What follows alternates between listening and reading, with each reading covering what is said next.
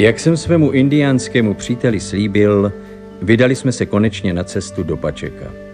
A vzali jsme to přes italské Benátky, abych mu umožnil zhlédnout a navštívit továrny na sklo a bižutérii a jejich pohádkové sklady, v nichž jsem hodlal, jako už několikrát předtím, nakoupit zásoby korálku jako výměnné zboží na svou novou cestu. Ta krása barev a tvarů tisíců nádherných pohárů, vás, zrcadel a lustrů Červujše velice nadchla. Docela ztratil řeč a určitě si připadal jako Alenka v říši divů. Zcela nepopsatelný však byl dojem, který na něj udělali sklady skleněných korálků všech velikostí, tvarů a barev. Půl druhého milionu kilogramů třpitivé nádhery tam tenkrát měli.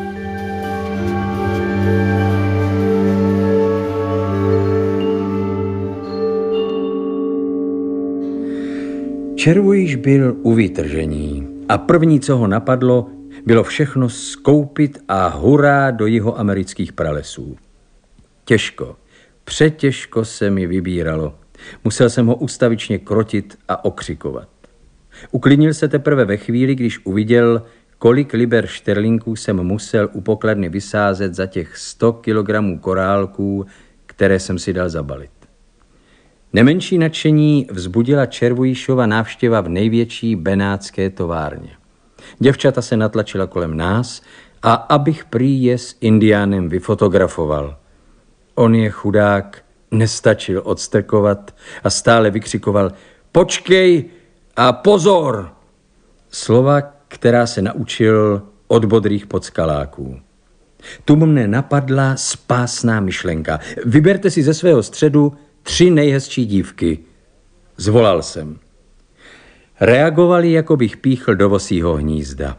Okamžitě jsem se zhrozil neuváženého návrhu. Co se dělo, nedovedl by popsat ani Homer. Co proti tomu byly boje bohyň olympských, co dobývání troje. Hleděl jsem prchnout, ale marně. Ještě, že spásná myšlenka dát Červujšovi úřad Párise přišla včas. Tak dost, zaburácel jsem, ať si Indián sám zvolí nejhezčí dívčinu. Okamžitě byl klid, každá si rychle sáhla na účes, uhladila sukni nebo živůtek. Červujš vyskočil na velkou bednu, aby měl přehled, vybíral a vybíral a vybral. Samozřejmě tu, která měla červené šaty. Když jsme konečně odcházeli, bylo slyšet pokřiky, smích i pláč. I Červujiš byl poněkud smutný, ale brzy se ukázalo, že ne pro benátské dívky, ale ze sílícího stezku po domově. Tyto jeho nálady jsem dobře znal už z posledních týdnů našeho pobytu v Praze, jak počítal měsíce s bájivostí indiánům vlastní. Jeden měsíc zabil moskyt, druhý zemřel hladem, třetí lenností, ten poslední zabil náčelník pštrosů. Lesy u nás už žloutnou kvítím. Slýchával jsem ho stále častěji zpívat. Algarobo má už lusky, planiny Čaka jsou pod vodou. Je čas modu, a kvete kebračo.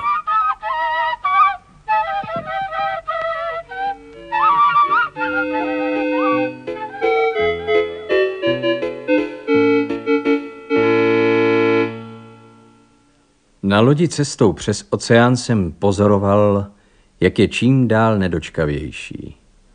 A když po krátké zastávce v Riu spatřil svítání nad Montevidem, jeho radost propukla naplno.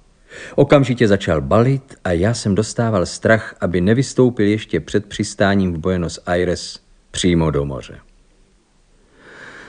Těžko bych líčil jeho nervozitu vzrůstající pak po celý měsíc cestou proti proudu Paraná a pak Paraguaje tím rychleji, čím víc jsme se blížili k cíli.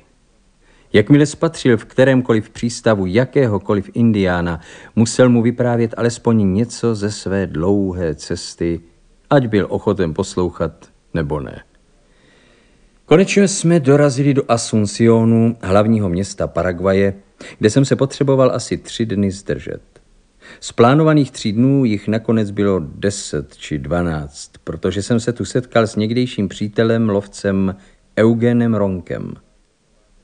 Ronko mne kdysi doprovázel na cestě po Pilkomáju a teď mne i s mým indiánem pozval na svůj stateček pár kilometrů od Klorindy.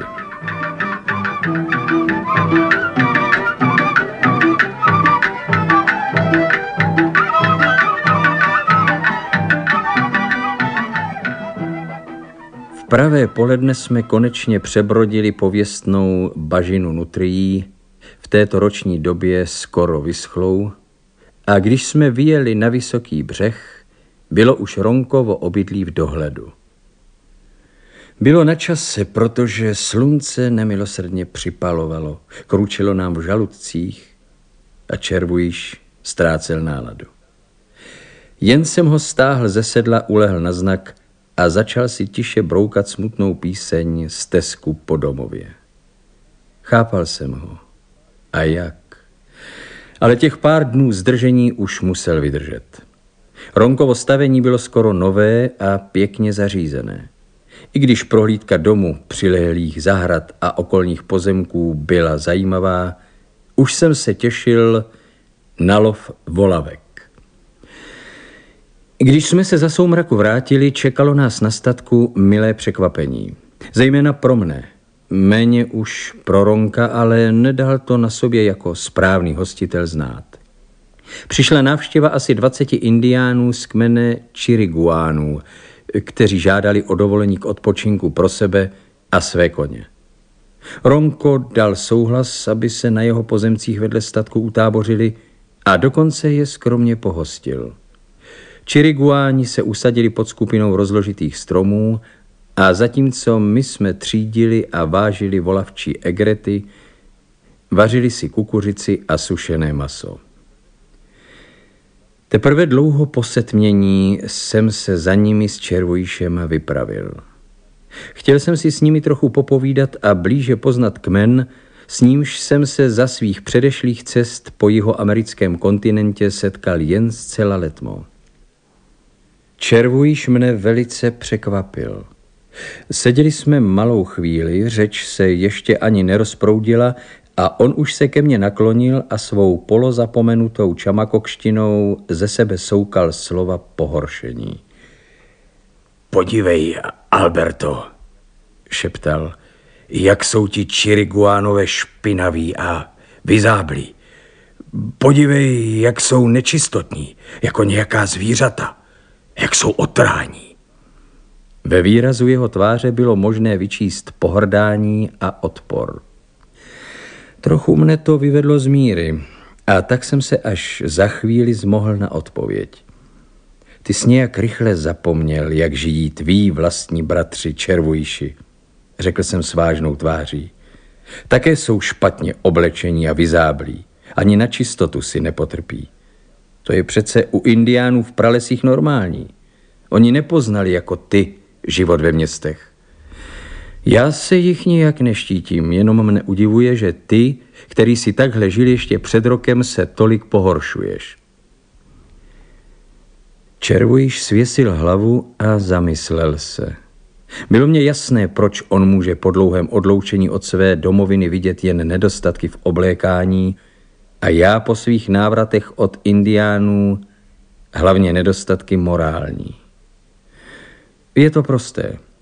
Divoši jsou čestní a přirození lidé, neznají a netrpí lež ani přetvářku. Jsou ovšem chudí a hospodářsky nesmírně zaostalí. My naopak.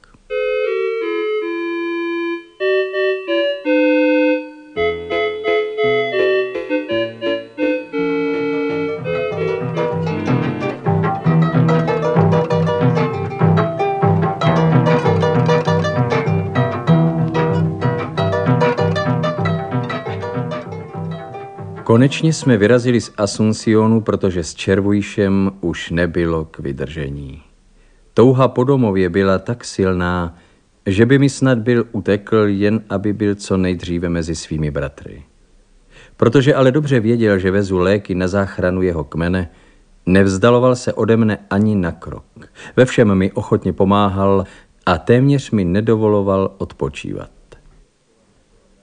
Opět jsme cestovali s korzárem Věrčím, který nás před mnoha měsíci vezl z Pačeka, neboli pevnosti Bahia Negra.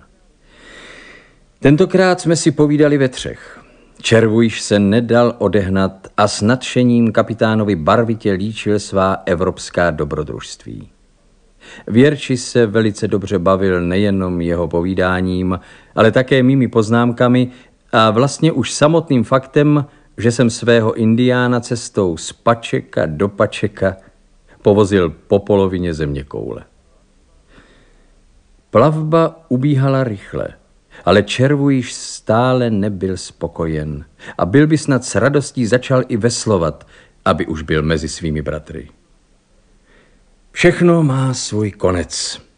Tak se jednoho rána pevnost Bahia Negra, cíl naší cesty, náhle objevila v záhybu řeky v plné kráse.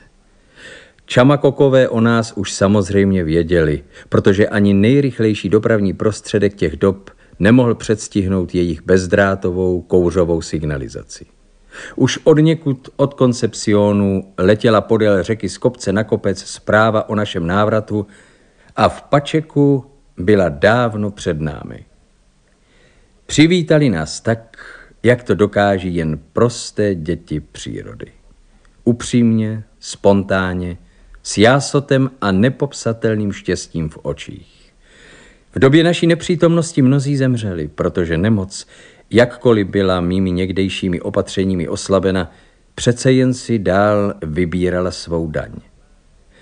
Hezkých pár desítek čamakoků ale stále žilo a naděje na jejich záchranu se změnila v jistotu, když uviděli zdravým kypícího červujíše.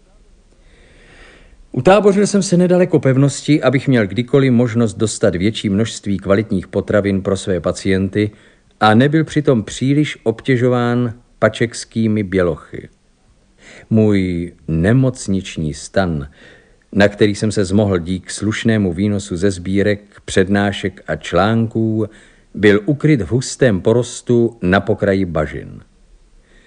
Červujše jsem si zatím nechal u sebe nejenom jako pomocníka, ale především proto, aby se aklimatizoval a pozvolna zapomněl i na různé běložské necnosti, jímž se zejména v Praze naučil. Také jsem mohl snadněji uvádět na správnou míru různé spory, k nímž docházelo po jeho vyprávěních, kterým divoši samozřejmě nemohli často uvěřit. Jak ukázala pozdější zkušenost, byla tato má činnost velmi důležitá, ale nakonec málo platná. Tři měsíce byla má nemocnice v provozu, než se podařilo nemoc způsobenou donedávna neznámým parazitem zlikvidovat. Po tu dobu museli mý pacienti dodržovat přísnou životosprávu a k té indiány přinutit snad bylo vůbec nejtěžší. Nakonec se ale uzdravili všichni a já, zanechav zbylých pár dekagramů kalomelu, santonínu a hořké soli Lapiduchovi Červujšovi, mohl jsem se vydat na další cesty. Rozloučení bylo srdečné a veselé. Vždyť nejen čamakokští bojovníci a lovci, nejen jejich ženy a děti, ale také jejich psy už začali přibírat na váze. V poslední večer vzplál veliký oheň přátelství, při němž mnozí, i já, zaspívali svou píseň radosti, díků a loučení. A Červujíš ochotně líčil dobrodružství, která zažil v Evropě. Ráno jsem se s ním rozloučil v nejlepší víře, že je už mimo nebezpečí jakéhokoliv úrazu, že se zžil domácím prostředím, ale v tom jsem se, jak se později ukázalo, bohužel mýlil.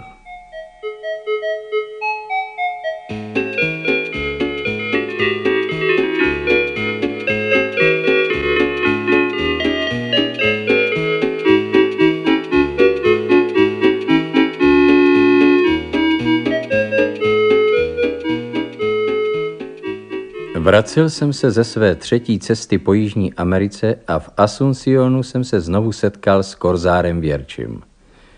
Pozdravili jsme se, vypili po skleničce a trochu si zavzpomínali. A tak jsem se dozvěděl část tragikomického osudu svého sluhy, pomocníka a rudého bratra Červujíše, který se samozřejmě po mém odjezdu z Pačeka rozpovídal o svých objevech ve vzdálené ropě, jak prý Evropu tvrdošíně nazýval, víc, než bylo moudré. Jednou například začal vyprávět o vlacích a líčil je jako parníky na vysokých kolech, které jezdí velkou rychlostí po železných chodníčcích položených na pevné zemi. Jeho posluchači nechápali nic. Snažil se jim tedy namluvit, že vlak je železná matka s mnoha dětmi, které pořád křičí a děti poslušně běží za ní a vezou sobě lidi, ale oni se začali smát a pokládali to za pohádku. Jindy prý vybalil ze svých pokladů několik žárovek a tvrdil, že večer udělá světlo. Rozvěsil je po stromech a spojil je obyčejným provazem. Jehož konec zavedl k vypínači, který v jeho vacích ku podivu také byl. Když se setmělo a kmen se sešel, aby uviděl kouzlo, otočil vypínačem. Samozřejmě nic. Otočil po druhé, po třetí, ale tma jen houstla. A nedůvěra Čamakoku k Červujíšovi rovněž. Věrči si ještě vzpomněl na několik podobných Červujíšových neúspěchů, které líčili jeho povídaví pasažéři. Jednou prý tvrdil, že byl v ropě hluboko pod zemí, mnohem hlouběji, než jak vysoko nad ní je koruna nejvyššího stromu. Indiáni ho žádali, aby jim to názorně předvedl a přesvědčil je o pravdivosti svého zážitku. Když však začal cosi o veliké díře a rachotícím stroji, který k tomu potřebuje, jednoduše mu natloukli. Pravda to ovšem byla. Červujíš se se mnou zúčastnil přednášky nakladně a opravdu jsme sfárali z horníky do podzemí. Když ho vyslýchala rada starců kmene, zeptali se, jak jsou krajané jeho pata Alberta odvážní a jak bojují se svými nepřáteli. Červujíš Mendoza odpověděl podle svého nejlepšího vědomí a svědomí. Oni nebojují jako my. Když dojde ke sporu, bojují papírem. Starci začali koulet očima a kroutit hlavami. Ale ano, bránil prý se indiánský cestovatel. Každý si vezme papír a maluje na něj celou noc. Pak ho odnese do velkého domu, kde podivnými stroji pomalují spousty papíru. Na ten pak koukají jiní lidé a on hovoří k jejich očím. Tak to bojují. Ale mnozí další lidé to pozorují a neříkají nic. Samozřejmě, že podobná tvrzení musela vzbudit u jejich kmene nedůvěru, i když Červujiš vlastně vůbec nelhal. Kapitánu Věrčimu jsem celou záležitost vysvětlil a on mne pochopil. Rozhodně však odmítl jít za čamakoky, hádat se s nimi a pokusit se Červujiše vytáhnout z brindy. Bylo mi z toho smutno, ale dělat jsem proti tomu nemohl nic. S Věrčím jsem se loučil s neurčitými pocity. Mrzelo mě, že je mu celá Červujišova tragikomedie pouze zdrojem zábavy. Při posledním stisku ruky, když jsme se loučili, dodal, že můj indián byl svým kmenem vyhlášen za největšího kušiu všech dob a vyhnán. Nyní žije v pevnosti Bahia Negra.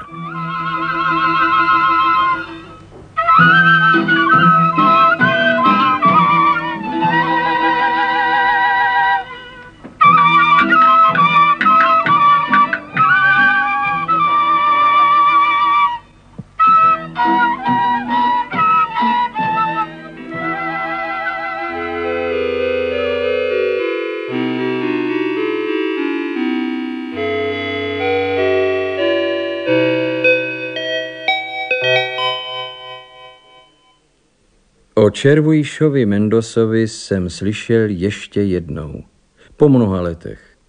Když jsem v roce 1927 opět cestoval po Paraguaji, setkal jsem se čirou náhodou s někdejším velitelem pačekské pevnosti, kapitánem Mačukem. Povídali jsme si o dávných časech a Mačuko se mne pojednou zeptal. Poslyšte, pamatujete si ještě na toho Čamakoka, co jste ho sebou vláčel až kam si do Evropy? Jak by ne, odpověděl jsem. Na takové věci se tak snadno nezapomíná. Už jsem o něm i psal. Co pak s ním asi je? No, dopadl dost špatně, řekl Mačuko. Moc dobrého jste ho nenaučil. Napřed nám začal ve všech dřevorubnách vyvolávat stávky.